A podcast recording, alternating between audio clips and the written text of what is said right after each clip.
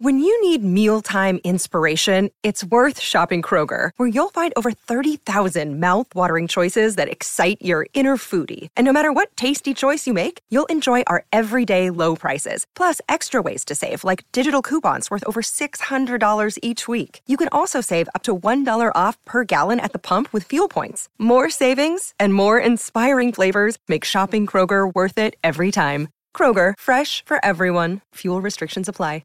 Another day is here, and you're ready for it. What to wear? Check. Breakfast, lunch, and dinner? Check. Planning for what's next and how to save for it? That's where Bank of America can help. For your financial to-dos, Bank of America has experts ready to help get you closer to your goals. Get started at one of our local financial centers or twenty-four seven in our mobile banking app. Find a location near you at bankofamerica.com slash talk to us. What would you like the power to do? Mobile banking requires downloading the app and is only available for select devices. Message and data rates may apply. Bank of America N A, member F D I C.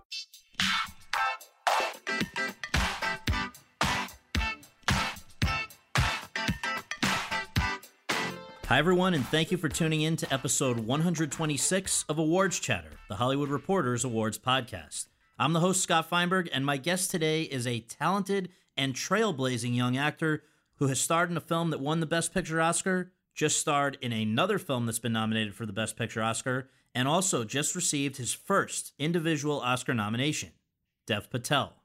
The twenty-six-year-old Brit of Indian descent got his start as a supporting actor on the British T V series Skins, on which he appeared between two thousand seven and two thousand eight. Then, unexpectedly, he was thrust into the spotlight by Danny Boyle, who cast him as the main character in what would prove to be a massively acclaimed drama called Slumdog Millionaire, for which Patel ultimately received SAG and BAFTA nominations, and which itself received ten Oscar nominations, winning eight, including Best Picture. Patel since has starred in the pan-twenty ten action film The Last Airbender, the hit two thousand eleven comedy The Best Exotic Marigold Hotel, and its two thousand fifteen sequel, Aaron Sorkin's divisive T V drama series The Newsroom, which ran on H B O between two thousand twelve and two thousand fourteen, and the two thousand sixteen indie film The Man Who Knew Infinity. But he has received the best personal notices of his career for his work in another two thousand sixteen film, Garth Davis's Lion, in which he plays Saroo Brierley, a real person who, as a child, fell asleep on a train and was separated by thousands of miles from his beloved mother and brother in India, and subsequently was unable to explain where he came from, and ultimately wound up adopted by a couple in Australia, who raised him and who he came to love, while also tirelessly trying to figure out the location of his original home. It's a subtle, nuanced, powerful turn by someone who many doubted had such a performance in him, and it has been recognized with Best Supporting Actor, Golden Globe, SAG, BAFTA, and Critics' Choice nominations, and now with an Academy Award nomination as well. Over the course of our conversation at the offices of The Hollywood Reporter, Patel and I discussed a wide range of topics, among them the way he more or less fell into acting, the life-changing experience he had making Slumdog in India, his post-Slumdog struggles to find meaningful work and why he wasn't even allowed to audition for Life of Pi, why he almost passed on doing The Newsroom, how he transformed himself physically and spiritually in order to make the most of what he regards as the role of a lifetime in Lion, and what it means to him at this time in the history of the Academy and of America to become only the third person of Indian descent ever to receive an Oscar nomination for acting. So without further ado, let's go to that conversation. Judi was boring. Hello. Then Judi discovered Chumba Casino dot com. It's my little escape. Now Judi's the life of the party. Oh, baby, mama's bringing home the bacon. Whoa, take it easy, Judi. The Chumba life is for everybody. So go to Chumba Casino dot com and play over one hundred casino-style games. Join today and play for free for your chance to redeem some serious prizes. Ch-ch-chumba. Chumba Casino dot com. No purchase necessary. Void where prohibited by law. eighteen plus terms and conditions apply. See website for details. Lucky Land Casino, asking people, what's the weirdest place you've gotten lucky? Lucky? In line at the deli, I guess? Aha, in my dentist's office. More than once, actually. Do I have to say? Yes, you do. In the car before my kids' P T A meeting. Really? Yes. Excuse me, what's the weirdest place you've gotten lucky? I never win and tell. Well, there you have it. You can get lucky anywhere, playing at Lucky Land Slots dot com. Play for free right now. Are you feeling lucky? No purchase necessary. Void where prohibited by law. eighteen plus. Terms and conditions apply. See website for details. Dev, thank you so much for doing this. Really appreciate it. To begin with, we always ask, where were you born and raised, and what did or do your folks do for a living?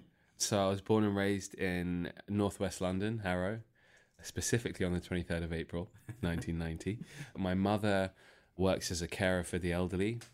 She's worked there all her life, and now she manages the same place where she used to intern when she was in school. My dad is an accountant for an I T firm. So just to reiterate, because I, I, from reading other interviews of yours, I know you've mentioned how often people are taken aback by this. You are of Indian descent. However, you are very British, right? I mean, this is the ag yeah. where... Well, actually, my parents are born in Nairobi. Nairobi. But yeah, our heritage goes back to India. Yes. And yeah, me and my older sister were born in the U K. And your parents' story is, not to go down your whole family tree, but it's kind of amazing too. They're just the way... The way they met, from what I read, right? The way they met? Yeah, and ended up together and in the U K and all of that. I think it was an arranged marriage, actually. So it was, uh, I mean, they did get to, you know, decide on if they loved each other or yeah. something. But uh, I remember they, my dad took my mum to McDonald's, as far as my mum, and they shared a Happy Meal, which is a big deal back in back in those days. Right. He's an accountant. You can't blame him. And so when you came along, what what were your... interest as a kid, and, and how did acting first enter the picture? To be quite honest, I was just super hyperactive in school, and I had so much energy. I was getting in trouble a lot. I was always the class clown. So my mum was putting me into, you know, all sorts of musical instruments, and I did martial arts. And one of my school teachers was like, you've got to put him in the school play at the end of the year. So I auditioned for that, and I got this role, and it went down really well, and I won all these awards in school. Was this twelfth night? Yeah, it was twelfth night. You know, we were wearing football socks and like, you know, you know, funny makeup, and it was right. just pantomime really. Right. But it was the first time I'd really interacted with an audience and been on a stage, and it was, you know, electrifying really. And this would have been like the equivalent of junior high school in yeah, America? Yeah. So then you go on to high school, where I, I was reading about a competition of some sort where a visiting examiner, a visiting person who comes in and evaluates performances oh, was man. so impressed by you that she was crying. Yeah, those were my G C S Es. That's just like the end of year exams you do. Like an S A T or something? Uh, I think so, yeah, something yeah, like yeah, that. Yeah. And drama was one of the twelve subjects that I chose. It was probably the only one that I had interest in, to be honest. And uh, we had to do a performance piece. And I, I did this piece, and I, the examiner started crying, which was a weird feeling when you're a child. Yeah, and, uh, but pretty good yeah, feedback. Yeah, you see someone else react like that. Yeah. yeah. So while you were still in high school, I guess in the middle of, of some exams, or just about on the verge of some of, of some additional exams, I read that you, who had never acted professionally before, wind up at an audition for Skins, this T V show that, that was on in the U K. How did that come about, and and then how did it evolve to the point where you ended up booking it?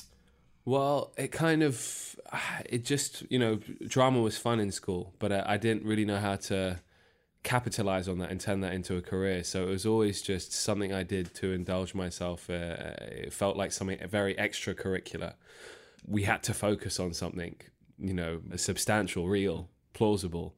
And all of a sudden, one day, out of the blue, I'm getting ready for some exams, uh, my science exams, and my mum brings home this newspaper article, this cutting. She says, I'm going to take you to this open casting tomorrow. And I was, I think, sixteen at the time, and I was, you know, really upset with her, because she was, you know, being put out of your comfort zone, being, you know, awkward and just, you know, argumentative as you are as a teenager. And it was just this massive wide casting call, and she, we'd never really done anything like it before, so yeah. I thought she'd lost her mind.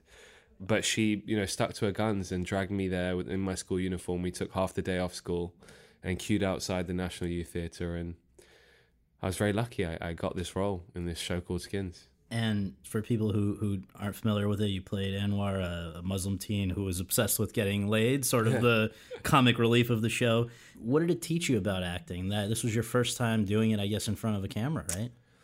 You know, it was weird because I, I really didn't know much about the art form. So I remember watching myself back and feeling like I stuck out like a sore thumb because I was so over the top. Like I would swing wildly and, it, you know, in every take you'd have a melancholy of expressions from pure excitement, sadness. I could, everything I could cram in. Right. And subtlety was definitely not part of that. So, you know, I was just really enjoying myself with all these peers. and kind of amazed that I was on this set. And it was only when the first season came out and I watched myself back that I started to realize, wow, you know, there needs to be a bit more attention paid to trying to get the craft right. And right. the second season, I started to find my feet a bit more. Right. And it was only after that when I got a proper chance to audition for Danny Boyle that I really was like, okay, come on, we got to do this, step this up into the next gear. And just one or two more things before we get to to Slumdog Millionaire, which you referenced, but Skins was a pretty edgy and explicit yeah. show for somebody who's in their teen, for anybody, but you know, for the actors, it must, and, and you in particular, there's all kinds of sexual related stuff, nudity. Uh, was w- were you comfortable in that sort of a setting as a sixteen year old, seventeen year old? I was a late bloomer yeah in every way. And it was such a racy show. I remember the first um ad campaign we did, they booked out this massive mansion out in the countryside in England, and basically they're like, we're gonna throw a party, we've in- invited one hundred extras.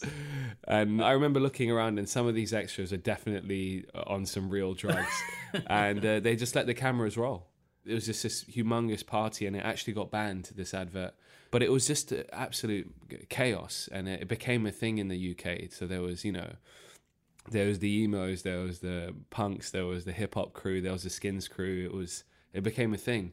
And the second time we did that, the second season, I remember I was told by my director, you, this is a very weird thing, rip the lampshade off the wall and put it on your head and run run past camera. And when an adult's telling you that as a sixteen-year-old... Yeah. I'm like, wait, is this a joke this or is he like... actually telling me? And he's like, no, I'm deadly, deadly serious. So I did that, ran across, and the next season, all these n- new set of extras are coming to set for the next yeah. ad campaign with all these lampshades on their head, and it was just madness. Now the show itself caused you some headaches back at regular school, right? You would now go back, I guess, mm. when you weren't in production. I don't know how much of the year that was. But... I was sort of living a double life. Yeah, because you know, I went to a normal, everyday, you know, comprehensive school. And so when was the show shot? It was in the summers or something? We would do, I don't quite remember, but it, I would take almost half the year off school. Okay. But we would be traveling back and forward on the train to Bristol, right. which is where Skins was shot. It was so hard to juggle both, and my mind was never in school to begin with ever. So I, I would come back, and it was talk of the school sure. and all the kids around, and the characters are really, you know, they're, they're out there, they're contentious in a big way. So I... I found it very hard to, to, you know, face that kind of criticism. And, you know, all of a sudden you're walking to your locker in the corridor and you're hearing the chatter about, you know, you were naked yes, last night on television running run, running around on screen, and now you have to go to maths with everyone else. It's, it's And not only that, though, right, because I read there, you know, there was some backlash to the fact that you were playing a Muslim character mm. without being a Muslim person. Yeah. It was tricky because I never really, I just was trying to be, you know, fulfill the lines that I was given and play the character to the best ability that I could.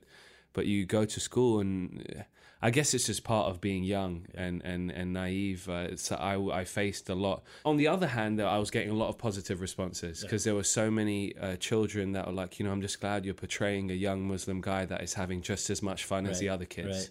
You know, he's drinking just as much as everyone else, and he's normal. He's like everyone else. So that was that was what was exciting to me, is, you know, he wasn't going home and eating chapatis and curry with his parents and then sitting down and doing his homework. He was just as frivolous right.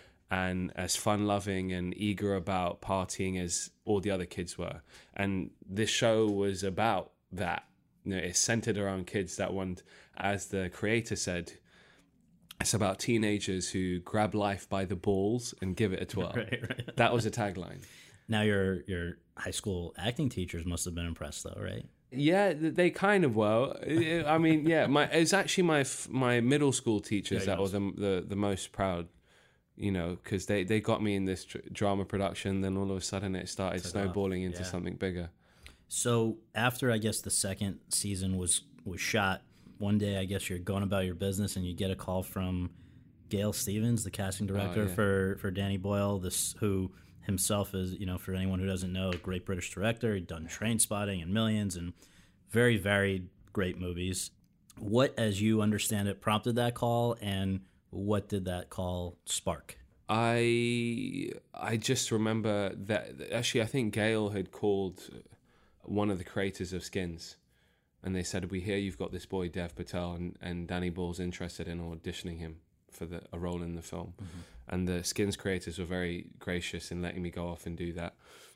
I was very new to it all, and once I'd got the role, I was told by Danny it was in fact his daughter that had seen me on the show. She was a massive fan.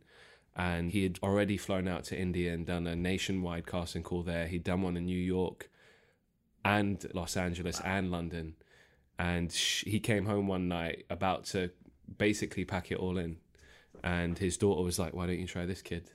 I love this show." And she pointed towards the television and I was on there. And part of the issue for Danny was that the actors he was encountering yeah. in India were not... In the Indian film industry, there, there's a, the kind of mold that you kind of have to fill is a very buff, handsome... It's it's really heightened escapist cinema, so you're basically playing a knight in shining armor. That's changing, but back then, I think a lot of the guys... You know, this is about an underdog, so if you're coming in with eight packs... it's not going to work. Yeah, yeah. It's, yeah. So, eventually, you, I guess you... initially audition you have several rounds of auditions mm. before you get to Danny, and then you get this part. And we should just note, you didn't even have an agent at the time. Yeah, I don't think I did, or it was kind of just starting to come together yeah. that I was getting an agent. It was all happening very quickly together. I was gonna say, could you believe this was actually happening? I, I, I couldn't I couldn't I remember it was just strange. And you know, going back to that first point, I would go to the auditions with my mum yeah. and I would sit there and we're waiting in the queue to go in and read with Danny, and I'd look down the line and there's all these really handsome you know you know Indian men with designer you know face stubble and I was like, there's no way in hell this guy's going to pick me. I'm sitting there with my mum and right. she's kind of you know licking her lips and combing my hair and you know, d- d- you know, flattening it out, and I was just like, this is never going to work. But it just so happened that he was looking for someone like me. But yeah, it kind of happened very quickly. How did you actually learn that you'd you'd gotten it after these several auditions or whatever? He he never let on that he liked me, and I was actually reading for the middle set of children. There was never meant to be the really young kids in the film. Okay, and they were going to go for someone a lot older to play the lead. And when I went in, I read that, and Danny did something quite amazing. And he he told me when I got the role, he's like, I'm gonna I'm gonna put trust in the youth in this film, and I'm gonna age everything down. Right. So you're gonna be that guy in the hot seat, and we're gonna move everything down a gear. And that was pretty amazing when I got that call. I was walking home from like our eighth meeting or something yeah. with my mum, and then Gail Stevens calls and she goes, Danny wants to talk to you. And he never really uh, the last audition I did, I thought I'd completely messed it up, and you know I didn't get any laughs for the comedy bits, and you know I, I knew I didn't nail the real emotional stuff, and I just came out of there feeling miserable. Mm-hmm. And then I was in central London one day, Gail Stevens calls me and Danny's like, yeah, you're in. It just completely was a life-changing moment. That's awesome. So quite soon after, if I have the correct information, he wanted to go off and scout locations in India, and you went with him. Is that yeah. right? And you had been to India before, but it hadn't been a, a wonderful experience in, earlier in your life. I mean, I went unconsciously. I was so yeah. young. Yeah, I went for a family wedding, in you know, in out in Gujarat somewhere, and I just was does mauled by mosquitoes. Like my eyelids were closed. It was just a, it was horrible. But I don't remember much of that. Right. So it was important for him to get me out there, because I had the right essence of the man, but I didn't have the, the culture in me, ironically. So I went there and I just followed them around on all these location scouts, and the city just opened itself up to us.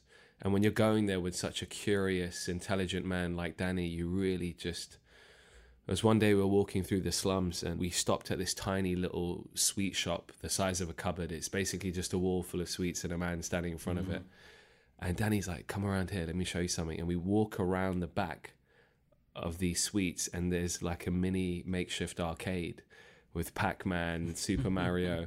And the kids are sharing, you know, their pocket money, like it's like two rupees or something right. to have five lives to play these games. And he turns to me and goes, you see that? Kids are just the same everywhere. Right. That's and right. um, It was it was pretty amazing, actually, that so experience. So it changed the way you thought yeah. about it. And I, I actually didn't feel comfortable because no matter how I looked or how I dressed, even if I didn't wear my Nike T-shirt, I, people could still smell the foreigner in me. Mm-hmm. And that really bothered me. So when the crew, after lo- the location scout, took a Christmas break, I asked Danny to stay down. And I just stayed there alone for Christmas. Mm. And it was the first big executive decision I'd yeah. made as like a seventeen-year-old. My parents were shocked, and they're yeah. like, "Are you sure you don't yeah. want to come back?" And Danny's like, "Are you sure you want to be there? Because none of the crew are going to be there." And I'm like, "Yeah, just, you know, let me stay." And I just walked the streets until the sun went down. And I started to try and absorb the vibe. And I realized that, you know, in London, everyone's walking around quickly. Their eyes are down. You don't want to have too much eye contact with someone. But even though the city's so chaotic, everyone's got an ease to them. And something clicked in that those two weeks. And how would you say it, it changed the way you thought about approaching the character it's himself? I was going into it hungry, really hungry. I'd I'd had this amazing Skins experience, but I, I didn't feel like I'd really done myself justice in the performance department. I'd had a great time in the first season. And I, I didn't even know what speed or action meant the first day I walked on set. And then the second season was when I started to get a taste of what that kind of rally was like if you're opposite an actor and you can actually hit the ball back correctly. And then it was in Slumdog when I got that opportunity, I was like, okay, I'm going to really put everything into it yeah. and try and transform if I can. Once this all got rolling, what was what was the greatest challenge? I mean, this was, I guess, your first leading sizable role in in anything yeah. and it was also probably therefore your first real experience of having to do a lot of things out of sequence, which in a story about a guy flashing back to a pivotal moment in his past, if you hadn't lived that past as a character, it just it must have thrown you a, a bit. Or were you were you at home with it? I remember the first thing I did was actually, he'd built this rig where there was a bucket and they cut the bottom of it out and they put a big sheet of glass and they had a camera underneath. And the first thing I shot for Slumdog was Saurabh Shukla or Irrfan Khan, one of the two, yeah. shoving my head in this bucket uh, in the interrogation scenes. Right. And I, that yeah. was like, yeah, it was, we did that for half a day. And uh, I think I got an eye infection or something because oh of the amount God. of times I was getting. Right. Uh, and it was just, I was totally off my center. Right. But that's the magic of Danny, yeah. is he's always keeping you on your toes, throwing you curveballs on set. You never knew what to expect when we were filming that. And it must have helped to have with you for most of this, if not all of it, your two other of the three Musketeers, who were Madur Mittal, I hope yeah, I'm saying Madur, that right, and yeah. certainly Frida Pinto. So you guys all became and worked very closely, right? Yeah, yeah. Actually, Madur, when we... he came in for his last audition with me, uh, and I'd done, I'd got the role. Yeah. And as soon as he landed it in the room that day, Danny told us to stay together. And I went and stayed at his house for a, like a, a couple of days. He came and stayed with me in the hotel. And it was about these two brothers bonding. He really wanted to... and I'd never seen Godfather before. And he said, go watch Godfather. Yeah. So you guys did. We sat down and watched Godfather. I'm ashamed to say I hadn't seen it. But no, that's yeah. great. And you and Frida, Frida was several years older, right? Yeah. Or is several, yeah, obviously. Like six years, I think. Yeah. And so did you guys, you guys kind of just clicked right away as well? Well, I, I remember when I flew in, Danny made me audition with, uh, the log line for this character is she's meant to be the most beautiful creature yeah. you've ever seen. Has to be worth the effort this man's going to go through. And I was, there was fifteen of the most beautiful women I'd ever seen come into the room. And I just stepped off a plane from London. Right. And I thought I was the, the bee's knees. I was like, there's going to be all these girls with greasy hair and tikka marks on their forehead right. and saris rocking in the room. And they're going to look at me in my cool jeans and think, wow, he's awesome. Right. And it was so the contrary. All these older women came in and schooled me in how right. to act. They were more worldly than I'd... and she came in and completely... she was actually in traditional clothes. Really? Because Danny wanted her to be more earthy. She's so she's very educated and she came across a, a bit too wealthy, I right, guess. Right. So she'd come in in this beautiful kind of Indian kurta top and I was like, whoa. Completely took my breath away. My, and right. I, I could barely speak. And we did this scene and I was getting very emotional. And I, I went up to... the casting director in India afterwards, and I was like, what did she think? Because I was feeling something that was amazing, right. right? And she's like, she felt like she was doing the scene with a, a baby. And I was like, damn. That's so funny. Yeah, so yeah. One last production of that movie question, which is obviously the incredible dance sequence that closes the film. You guys shot it, I guess, at the Victoria Terminus train station. Mm. Very elaborate, very coordinated, very memorable. What was it like to put together? Uh, it was, that was never in the script originally. And this is what I was talking about, about Danny. He's a really um, open filmmaker, and that means, you know, he'll be sitting in on the car on the way to work, and there was a song his driver kept playing. And he, he just had this light bulb moment, and he came in and said, dance, India, dance. It's in the culture. It's in their D N A. We need to celebrate this love at the end of the film. I'm like, great, yeah, I'll kiss her. And he's like, no, you're gonna, we're gonna go to the busiest station probably in the world, right, and we're gonna do a massive Bollywood number. And I thought he was joking. And the next day they'd flown in this choreographer, Lonji Fernandez. He's a really flamboyant, very funny, Jim Carrey-esque kind of creature. And we were practicing these moves, and again, I was just, I can't move for the life of me. And Frida was amazing because she's grown up watching these Bollywood films. And he, because I was trying to play it cool a lot of the time, you know, I never used to dance. You know, right. I was a guy at prom that was standing in the right, corner right, right. with no date. And then at the end of a shoot day, he would go and go to the center of the station without blocking anything off. He would put a boombox down and play the song and make me and her dance. In front of everybody. In front right? of everyone. And he did that for three nights. And the first time, I think I probably started crying, I think. But you had to go on. And by the end of it, I remember at one point someone had put money down in front of us on the second day thinking we were performers. Right, right. But it was about, you know, just submitting yourself to this environment. Right. Yeah, the, to the kind of energy of the city. It's such a great release at the end of the movie. Yeah, People yeah. just love it. So we were just talking as you came in here about the Toronto International Film Festival premiere of that movie. I think it was at the Ryerson Theater, which is a great old mm-hmm. theater there. And one of the most memorable screenings I've ever been at, this standing ovation. People wow. just didn't want to didn't want to leave. But once they did, uh, a lot of them headed over to this after party where I, I mentioned I came in as you did. And I remember seeing this kind of dazed and delighted look as you and Frida came in. Did oh, you realize in that moment that your lives had changed that night, or was it did it take a while to kind of sink in? Yeah, I mean, I'd never been to a screening of anything before. It was my first film. And that was and your first I, time seeing the movie, right? Yeah, and I'd, I'd remember when I landed in Toronto in my school shoes, and everyone was, you know, F- Frida's stylist, and everyone was like, look at him, he looks like a mess, he can't walk the carpet looking like this. And I, it was all so much for me at that time. And, you know, we hadn't been media trained or anything, so we were kind of just going through it so naive. And then all of a sudden, we walk into this room after the screening, yeah. and every single person was standing up clapping, and they would not sit down. And it was so overwhelming mm-hmm. to, to have a, a response like that to the film. And it was just a feeling of joy. It was around about the time that Obama was just about, and, you know, everyone was wearing those badges, and it was mm-hmm. a time of hope. And rooting for the underdog. Yeah, rooting for the underdog. And uh, it just hit a chord with people at that time, and it was beautiful. We came out of that delirious, yeah. and that's where you saw us at the yes. party. Yeah. We were literally clinging on to each other yeah. for dear life because we something changed in that moment. Oh, it was so, yeah. so great to see. And so you ended up with SAG and BAFTA nominations. The film got a ton of Oscar nominations, and then the night when you guys dominated at the Oscars, which I... I know it was your first time there. It was my first time mm-hmm. there as well.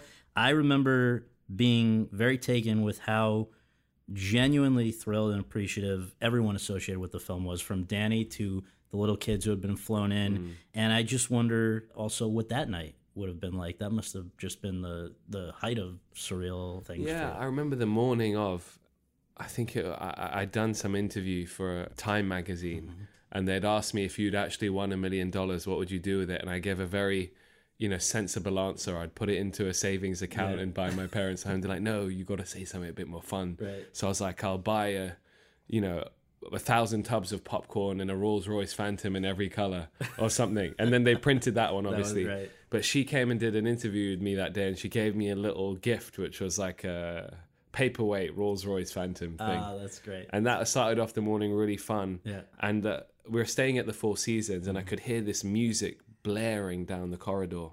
So I decide to follow the sound, and I'm following it, and there's a room open down the corridor, and I go in, and it's Mickey Rourke. Oh my God. And he's there, and there's these two puppies running around, right. Row, row, like these little uh, running around, and there's all his friends, Mickey, and he's right. just running around topless, and right. there's like a massive party going on. And there's me standing there like, oh, right. hey. And he comes in and gives me a massive bear hug. He's got all oil on his chest. He's probably had a massage or something. I don't know. And it was just madness. Right. And I think someone rescued me from that room. And uh, I got changed, walked the carpet. And it just was... Me and Danny were touching the bottoms of each Oscar statue as a good luck thing. That On night. your way into the ceremony. On the way into the ceremony. Yeah. Then we got there and... What was it, like eight times we it won or something, and it was just magical. Culminating with you guys winning picture yeah. and everybody being. I remember you were holding up, I think, the little kids. Yeah, right? Rubina. Yeah, she couldn't see, and I was. I get really nervous on those things, so I I went to the back and I saw her standing there behind everyone, so I just lifted her up so she could right. see in the front. But it was so beautiful looking around at all these faces that you've worked so hard with, yeah. been in the slums of India together, and then all of a sudden. You're all wearing shiny shoes and you're standing there on the stage of the Oscars. It really was a crazy, crazy moment. Now, very quickly after a cool night like that, I'm sure the, the, the question starts arising. How do you follow something that's been so successful? And yeah, the answer is unsuccessfully. No. Well, for, for, for probably anybody, yeah. it would be a tough thing. And, and I guess you've discussed the fact that for a little while there, things were pretty dry, right? Mm. I mean, I'd always got that feeling when I was walking those carpets. I, I've, I, there was a, a niggling feeling that I, I, I was there was a discomfort because I'm sharing these carpets and getting all this attention, and actually there are veterans on the, you know, that have really earned that position to walk those carpets, win those awards, and I, I'm still figuring it out, you know. Not that I hadn't worked hard, but I'm figuring it out, you know. Then, you know, afterwards, I'd called up my team and said, I'm hungry. Give me, let's find something. And I really want to sink my teeth mm-hmm. into it. And I want to, you know, prove myself and earn this position that I've been given. Mm-hmm. But there was nothing, really. What was your sense of why that was? I, I just, just the, the Slumdog was so uh, ahead of its years in that it supplied a, a substantial leading role for an Indian man. And that had never been done before yeah. properly in cinema. The kit, you know, half of it was not in English. It, it was yeah. subtitled. It was it broke the mold in a million different ways, you know. So to follow that, you know, I think the industry was still catching up. It was ready to praise it and acknowledge how amazingly ahead of its time it was. But actually, how do you catch up with that? So I, I, the, I was getting a lot of those geeky, funny, sidekick friend roles, and I'd kind of done that in Skins. Yeah, you'd grown beyond that at um, that point, right? Yeah. And and I guess uh, maybe another consideration, you tell me, was that because the movie had been so successful to the point of already in its own time becoming kind of iconic, did some people have a hard time imagining you as somebody else, even if it was a, a part that called for an Indian actor like the one I read about, Life of Pi, for instance? Yeah, you know? yeah, that was, you know, you're kind of put in this beautiful, amazing place of privilege, but it was like being in a... a gold-plated cage, mm-hmm. you know. Then this one, after ages, I'd read this book. The guy was Pi Patel, and I was, mm-hmm. and I'd connected to him because I'm Patel. I'm right. like, oh, I love everything right. about it. It was Ang Lee. It was all the great ingredients. Another great filmmaker, I thought. And I d- they just weren't interested in auditioning me, and I completely understand it. You know, Ang is a, a great filmmaker, and he wanted to differentiate his film and have no similarities drawn to the the kind of whirlwind that had happened the year or so before it. So that meant not indulging in trying to cast me. And a lot of people think it's the contrary. Oh, Dev Patel gets all the Indian roles. It's actually the opposite. Mm-hmm. And I'm fighting against the, the the early success I've had with this film. Right, right. You know, th- then this one film did come up, which was Airbender. Right. So this is The Last yeah. Airbender. Ended up coming out in twenty ten. M. Night Shyamalan's adaptation of the Nickelodeon animated series. one hundred fifty million dollars. What was the Slumdog budget? I don't know. Well, it was like a fraction of that. Fraction, yeah. yeah, fraction. So here you're... It was, a set, it was like seven million pounds, I think, was Slumdog's okay. budget, yeah. So now, in a your first big studio, massive experience, you're you're playing the villain. my sense is that neither the experience nor the finished product were what you hoped they would be, from what I've read. First of all, I was there was an excitement because it was the first thing that I had actually auditioned for. I'd sent a tape in for, and it got really high up there, and then I didn't hear anything for a while, and I think they'd gone with someone else. Then I think there was a big controversy. And then all of a sudden, my my agent's phone rang and they said, yeah, actually, we want to read Dev again, or something had happened. And from that moment, I should have realized, oh, wait a minute, maybe I wonder why I'm in this uh, now. Am I the salve or what? But, you know, I was excited because M. Night is an incredible filmmaker. And Frank Marshall was attached. Uh, it was Andrew Lesnie, you know, rest in peace, who's the D O P of Lord of the Rings. Mm-hmm. On paper, it was a win. Right. And for me, who had grown up be idolizing Bruce Lee and Jet Li and all those great martial artists, Jackie Chan, watching this cartoon, Avatar, everything about it was like, yes, I, I want to do that. I'm a black belt in martial arts. I yeah. can express myself yeah. this way. Actually, I was very, very out of my depth in a big way. It just was so completely opposite to my experience on Slumdog. You know, because you're in this big machine, mm-hmm. you know, this kind of corporate machine, and it, there's no real space to explore. And anything. It's less about the story than it is about the the effects or the... Yeah, and, you know, I don't know if I'm a technical actor now. I think I am, maybe. I'm more, I'm better at it, but I like to fight for something which is honesty. I search for that. And that can be raw and gritty, and in big films like that, this it's a different kind of technique that's involved, and yeah. it didn't suit my style. Right. Like I, Danny was free with us, you know. He would wanted us, you know. If a pot fell over, you'd ro- keep rolling, right. and you'd play with that. If you're sweating, if you'd sneeze, there's bubbles coming out of your nose. It was beautiful. Right. It was better. Right. And this, it's the complete opposite. You know, I had this massive prosthetic covering half of my face. I had this big costume and swords poking into my back, and hair spiked and gelled till it reached Jupiter.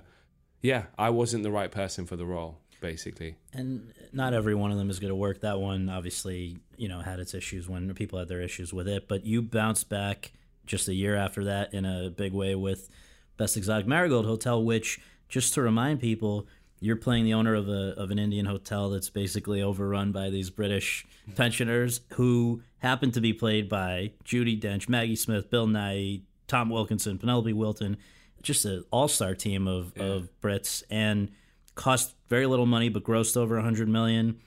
I could be wrong, but I would imagine that doing that must have felt like going to RADA or somewhere, you know, just the best acting school you could hope for. I'd found my family, yeah, is what I'd found. I'd found the, a, a welcoming family. And that's what you look for in films, like in Lion, Slumdog, Marigold. The ones that have worked f- for me yeah. is because I've been surrounded by a good family. Yeah. You know, all of those thespians in there was so warm, so welcoming. The energy that John Madden creates on set. He's worked with Judi and Shakespeare in Love. Judi and Maggie are like besties. Right. And you'd see them in the morning, you know, having coffee together as a peacock runs by. Right. Graham Broadbent, you know, this producer that we had was the, you know, I'd auditioned before John Madden had actually attached himself, and it was another director. Mm-hmm. And they didn't want me for this role because he was meant to be a middle-aged, washed-up Indian man who was a failure at life, and he'd inherited this hotel and didn't know what to do with it. Right. And I loved it because my mother w- works as a carer for the elderly, mm-hmm. so I really understood the idea of living life and, you know, and, and embracing risk at any age and not giving up and everything, you know. So I, you know, my my agents worked really hard to get me in the room, and I did a Skype audition mm-hmm. with the first director, this guy mm-hmm. George C. Wolfe. And Graham Broadbent was in, the producer was in the room, and I pitched them this guy. It was a bit Peter Sellers, a bit Fawlty Towers, and some drunk uncles of mine all in there. And there was a lag in the Skype, so I didn't know if it was going down well, but I looked at Graham's face, and as soon as I did this big pitch of welcome to this hotel, right. this, this, this, he started smiling, and I was like, okay, I've got something here. That's great. Because you have to really go out there with a character yeah. like that. Yeah. I got the role, and then John came on, and I didn't get the role. I lost it again. Oh, And and John was like, I just, I can't see him. He's too young. This is not what's on the page. So it was pitched to me as another reading. Just go in and read the script with John. But I knew in my head, if I didn't smash it out of the park, I'm going to lose something that I just celebrated right. with the whole family right, getting. Right. and it worked out really well. That's and great. And he was the right man, and it was beautiful. And then there was, of course, already a a sequel in two thousand fifteen, so it's it's a very unusual beloved franchise. We don't have too many with so many, you know, the average age yeah. is whatever it is. It's so cheeky that, but we were all, you know, I'm not even afraid in saying it, we all just wanted to come back and yeah. be together again. That's great. And it's the complete, it's honest, like, it was pure honesty. No one was in their trailers. Right. Or, or you know, I'd wait, I'd walk in my trailer and old Parker's sitting there, you know, writing a bit of the script. Our casting director's in there having coffee. It's just such a... a feeling of community all the time. That's great. Well, a year after the first one came out, you did something that for a lot of Hollywood's history was sort of unthinkable for somebody who was building a movie career, which is to go and do T V. You had mm. come from T V, but it used to be you don't go back to do T V. Now it's actually the, the cool thing to do. But for you, what made you say yes when you were asked, or, you know, when the opportunity arose to possibly play Neil, this blogger, on H B O's The Newsroom? A couple things. First of all, I didn't want to do it. I didn't want to do it because I felt like that it was just so intense, that the material on the page and the, the the idea of doing that every week. And what you're referring to is Aaron Sorkin dialogue, yeah. right? And also, he was, you know, in a way, this tech dude. And I was like, I don't want to do that. Like, he's not even got a proper character name. He's got like four lines in this episode. Right. But there was no work, absolutely no work.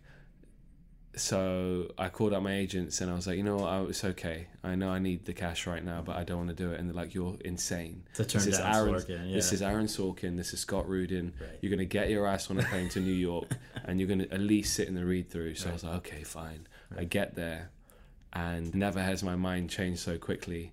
The first episode opens with Jeff Daniels delivering just a... an ins- an amazing speech about yeah. why America isn't great, but it could be great again. Isn't the greatest country in the world, but it could be. And it's just the way he delivered that in the room. And then Sam Waterston comes in a few scenes later, takes over the reins, Thomas Sadowski. And I'm looking at these thespians and actors that have been around, so much more talented than I am, so much more experienced. And I, I was like, I've got to be a part of this because I can learn so much from these people. Aaron was great because he he really embraced me. I found that process really hard, actually. And he, you know, would give me the script a couple days earlier so I could learn my lines. Because we should just say, and correct mm. me if any of this is wrong, but he writes very specific dialogue, mm. very dense dialogue, yeah. and you you don't veer from it at all. Not at all. Yeah, not at all. It, it's it's a real. It's got it's its own song, and it's it's it's all about the orchestra. It's it's not about a single piece of dialogue, but actually how everyone jumps in on each other, and it kind of leads to a crescendo.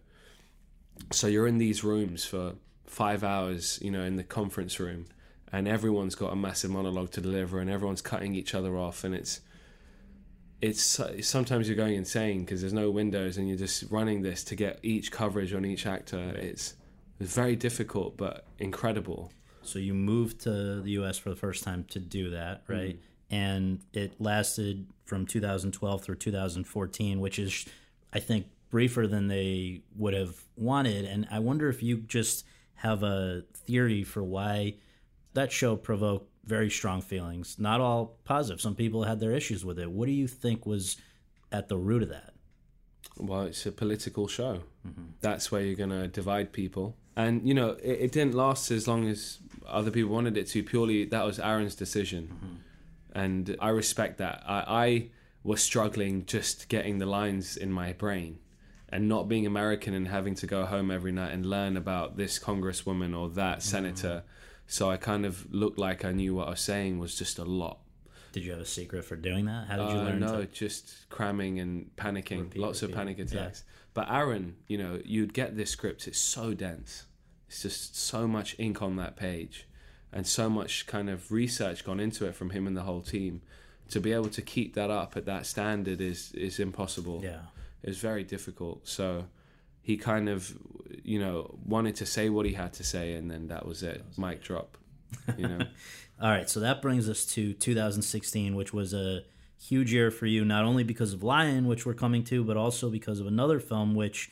in which some people feel you were even better, which was The Man Who Knew Infinity, which unfortunately didn't get as much attention, but I've got to ask you about it because I mean, I confess, I saw it only on a plane. I didn't, I, yeah. I, I, I and I was glad I did. But well, thank you. In that, you play the Indian mathematician Ramanujan, and this is the same guy that who Robin Williams references, I think, in Good Will Hunting, yeah, yeah, and yeah. just an amazing genius who who changed the math world. How did that come about, where it's you and Jeremy Irons going toe to toe for two hours? That script had been floating around for like ten years. And they'd attached various actors, some out of India, and it, it just didn't get any traction. And then it landed on my desk, and I read it, and I was blown away and slightly embarrassed. I didn't know of this incredible man that who's helped inspire, and his calculus went into our credit cards and the internet. You know, the the, the building blocks of such massive things. The only thing that was frustrating about it was I felt that it was stifled in too much mathematical, technical jargon. So I sat down with Matt, the writer-director, and Ed Pressman, the producer, and I was like, I think this guy's incredible, and I think this story is so relevant because it's about a boy from the middle of India who is a genius, and about a, a stiff-collared British academic who seems to have a kind of difficulty interacting with other human beings, but somehow he takes this Indian man, puts his entire career on the line, and embraces him almost as his own son. Mm-hmm. And it's colorblind, and it's about how people will put all their differences aside, culture, everything, in order to to to achieve something and, and, and to service their art. Right. I love that about yeah. it. And I said, that is something that would be great to put out in the world, wouldn't it? It had this beautiful spiritual element to it, ideologies of a man who was an atheist, who was a mathematician who thought everything in life should have to be proved. So how could there be a God? I can't prove there's a God.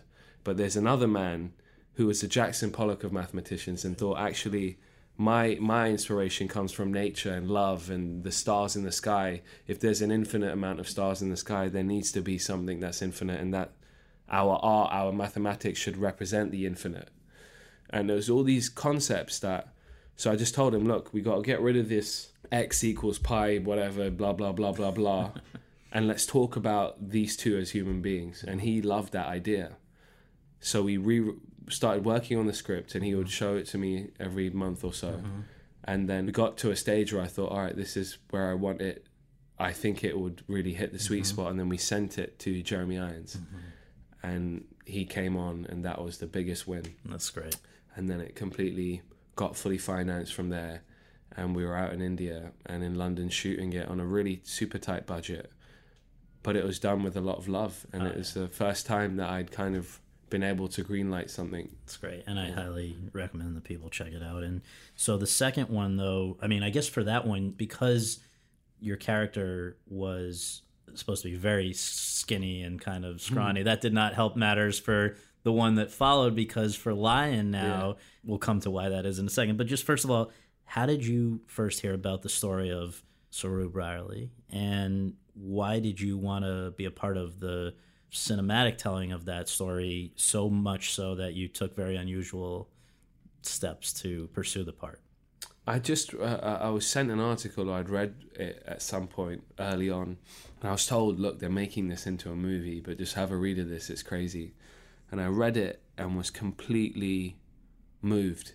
The fact that, you know, the sheer resilience of this guy, it's just everything about it appealed to me.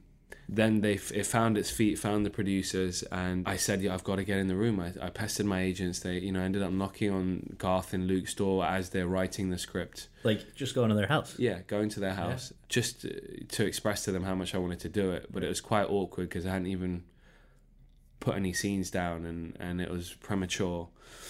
So, you know, that happened, and again, I was made aware that I'm fighting against my Slumdog tag, yeah. the stamp, yeah. the brand. So I was like, damn, man. And they're like, you know, Garth really not seeing him as the guy. Like, he's a re- they, Garth really likes him as a person, but he's just a wafer thin, you know. And also Marigold, he's like, he doesn't want the guy from Marigold Hotel. He needs a really raw, nuanced kind of performance there, something natural. All of this was music to my ears, and I heard it and was like, that's it, we're going for it. That's mm-hmm. that's what I want to show to the world. And this script a journey like this is never come going to come around again. Mm-hmm. So let's all all systems go. So everyone, my team in London, the one in L A, we were after it. And then I had to audition. And I sent, sent a tape out, and Garth watched it. He really liked it. And then I was out in London about to start filming The Man Who Knew Infinity with Jeremy. And I'd been working on an Indian accent for about two months. And then they're like, Garth's going to see you in a week.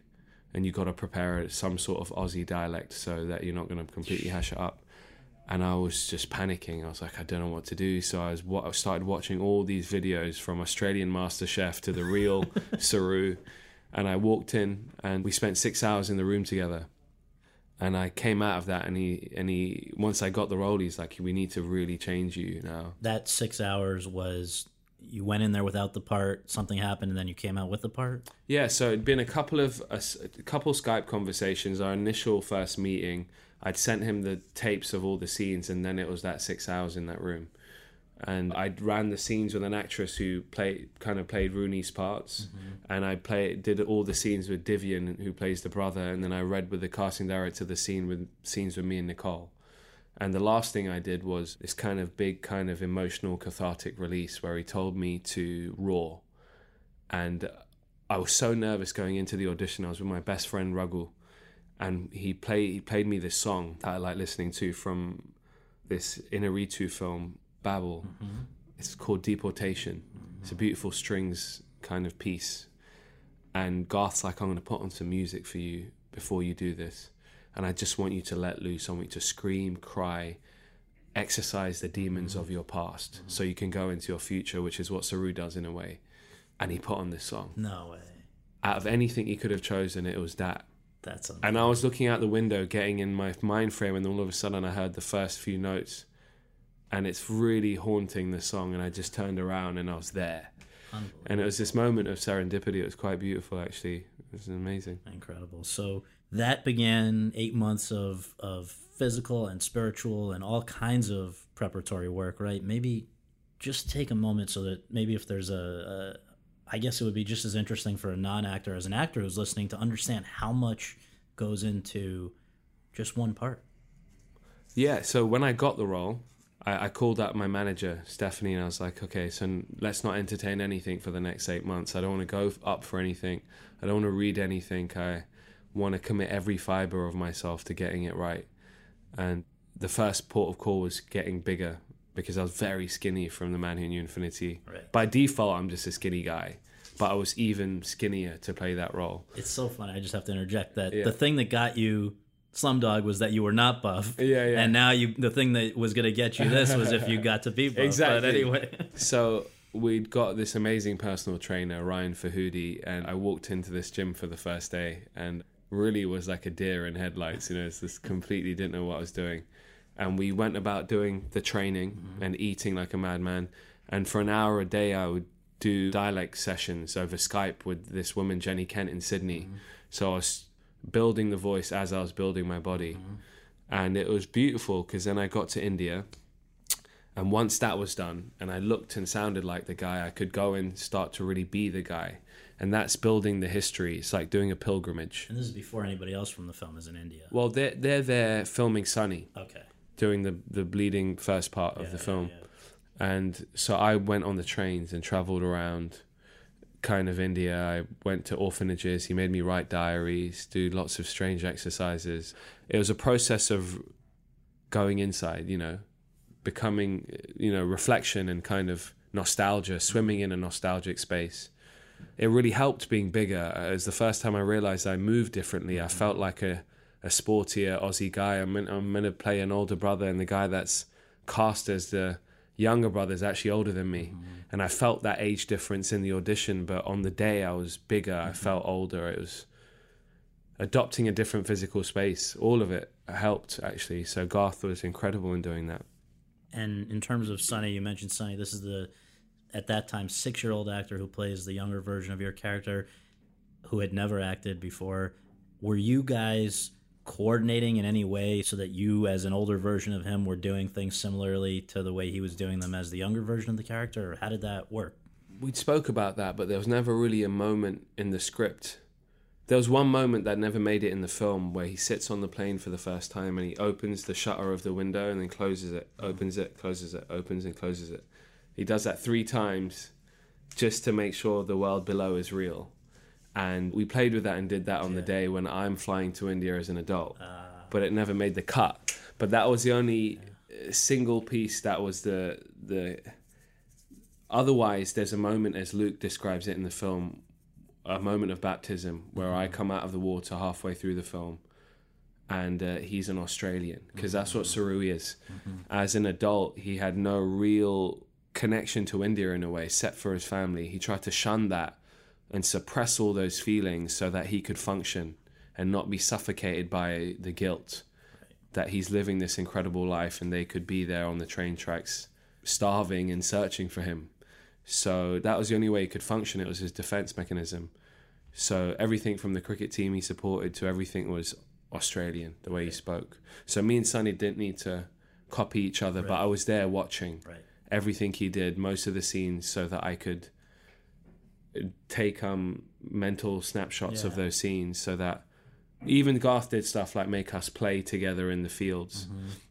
And the forest that I walked through at the end, and he would record the sound of those leaves and Sunny laughing and Priyanka, and he would play that back to me when I'm doing my Google searching in Melbourne. Well, that's what I was going to ask, because I remember there was one bit you had said when we, we had done a Q and A recently where that there, that Garth was unconventional in, in directing. Was it the Google Earth scene where you're trying to piece together where you're from? Like, he was basically talking to you yeah. or doing something while you were acting? Well... From that first audition, like, what we both enjoyed was the idea of music really helps me get somewhere. And he loves playing music on set to create an atmosphere. And that last scene is quite a few scenes put into one where he's searching for home. And it's a, quite a few beats before he finds it. And we just thought, let's run the camera and let me just riff in that space. So we were kind of like this band. And you had Greg Fraser with this massive, big kind of bazooka pointed at my face, you know, point blank. The set was cleared, and Garth was sitting to my left with the monitor in his hand, and he put on his laptop that song. The one from... Yeah, yeah, yeah. yeah. And there's wow. actually another one from Waltz with Bashir called Iconography, yeah, yeah, yeah. which I really like listening to. Just, you know, no lyrics, just um, emotion. Mm-hmm. You know, I'm looking at a blank screen, or if I can wrangle this laptop, I'm hovering over Russia or something. Right. You can never get it to, you know. So he's talking me through, you know, yeah. now you're by this train station. Now you're passing the Bougainvillea. Feel it, smell it. Now you're getting closer. You can you can feel the, the her breath on the back of your neck. And he's, it was kind of like I was in a state of utter hypnosis, and mm.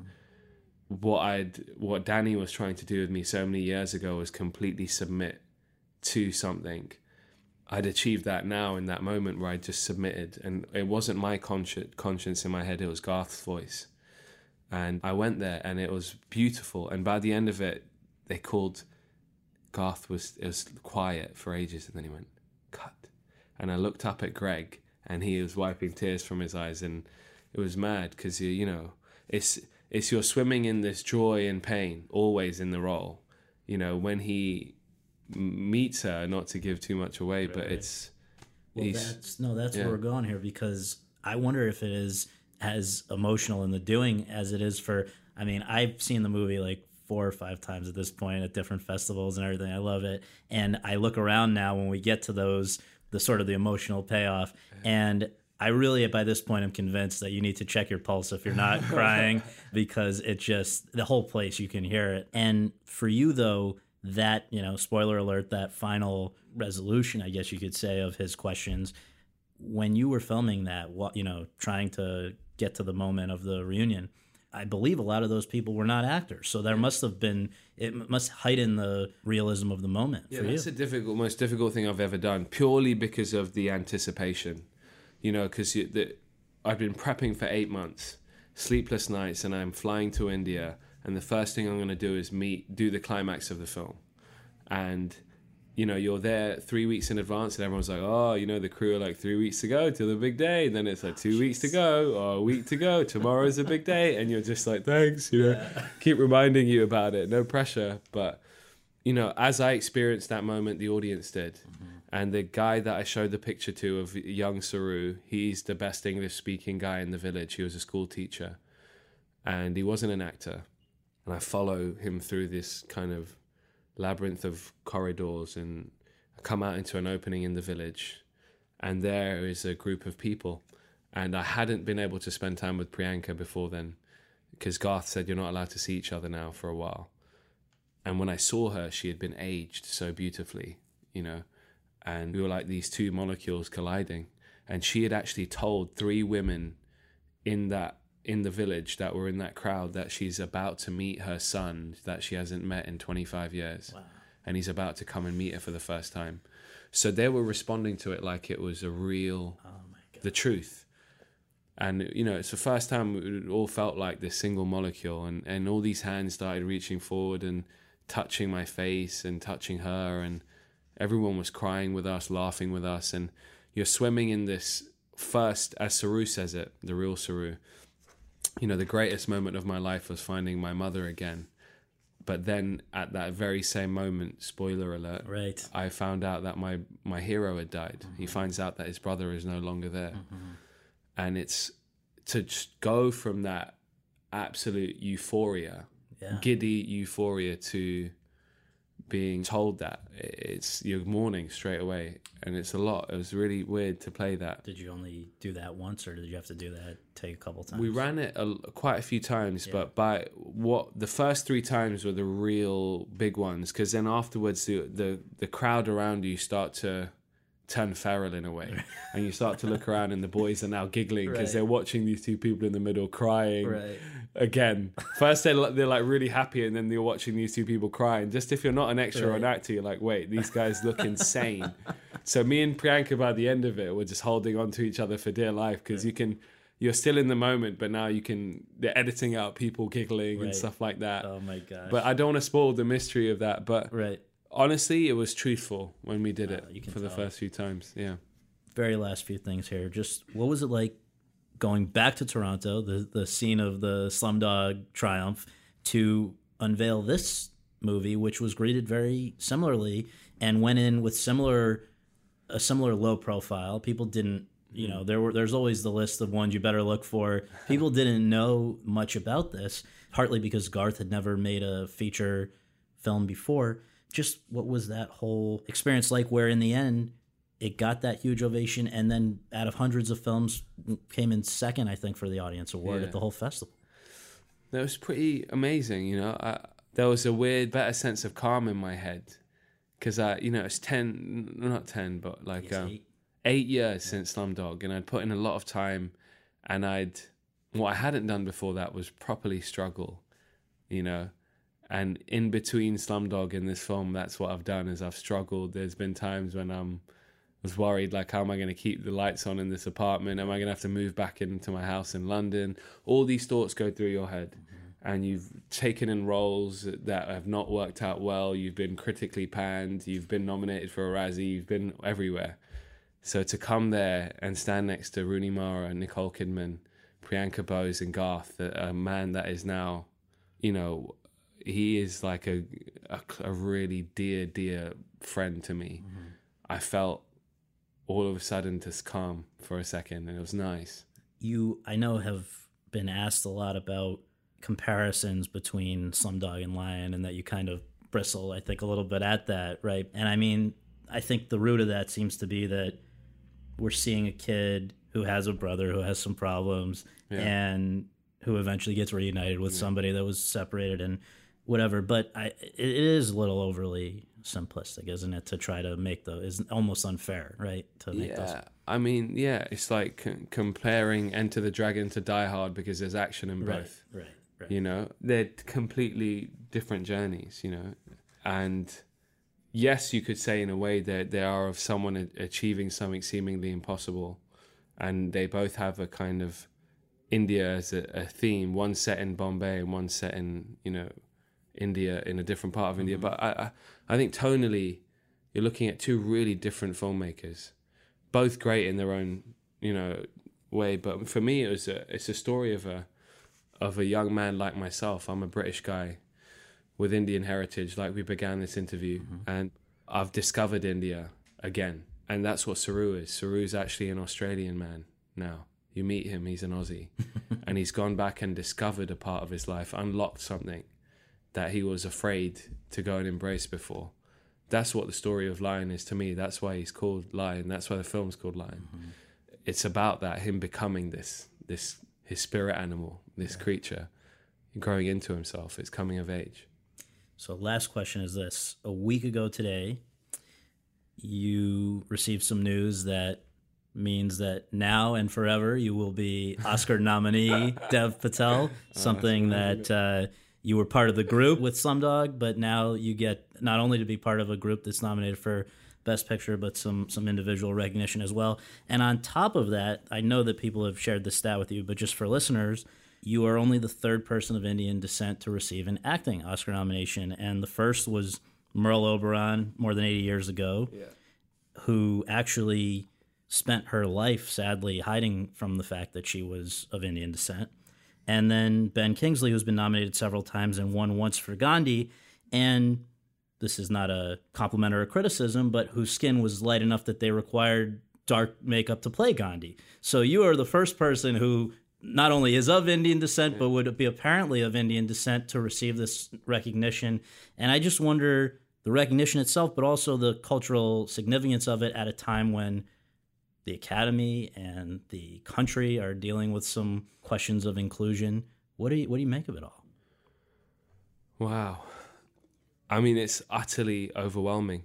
You know, I feel guilty in a way because I've I'm I'm so completely embraced by my peers and these wonderful this wonderful industry of kind of creatures of empathy. And out there in the real world, other people are not being embraced. You know, they're being turned away from these shores. That's crazy, you know, to be riding such an amazing wave, and actually outside there's people are riding waves back home to to war zones, man. And you know, you constantly go on these press tours, and I'm constantly talking to my incredible publicist all the time about why are we doing this? Like, what does this even bloody matter right now when it seems like we're on, on the verge of doomsday? And you have to, you know, dig real deep and, and think about it. And then you realize when you look at those faces in those dark rooms where there's no segregation, just eyes full of tears looking up at this and feeling hopeful again, because this story is about unity. It's about love, you know, transcending continents. It's about love, transcending race, gender, ethnicity, religion, whatever, you know. And I, and I think, you know what, that's great. I'm going to go out there, hold my head up high, and sing the story of this this family, because it's truly inspiring. But it is a rocky time, and I, I am really proud. Don't get me wrong, I'm super proud. I was in India when I got the news. That's I was in India with Raghu, the guy who played me the song in the car when I didn't want to go in an audition for it, and I turned to him with tears in my eyes and said, I've just been nominated for an Oscar for that role. It's pretty amazing. And to be there in this country, and I was in the middle of nowhere at that point in Kerala, and it had just reached every corner of the, the country. And there, there was this real feeling of pride about it. So it, it matters to them. And even ha- though it hadn't sunk into me, it mattered to the people there. Mm-hmm. And that's quite amazing, actually. You know, that's quite a beautiful thing. That's beautiful. And thank you so much for a great conversation. Appreciate it. Thank you, brother.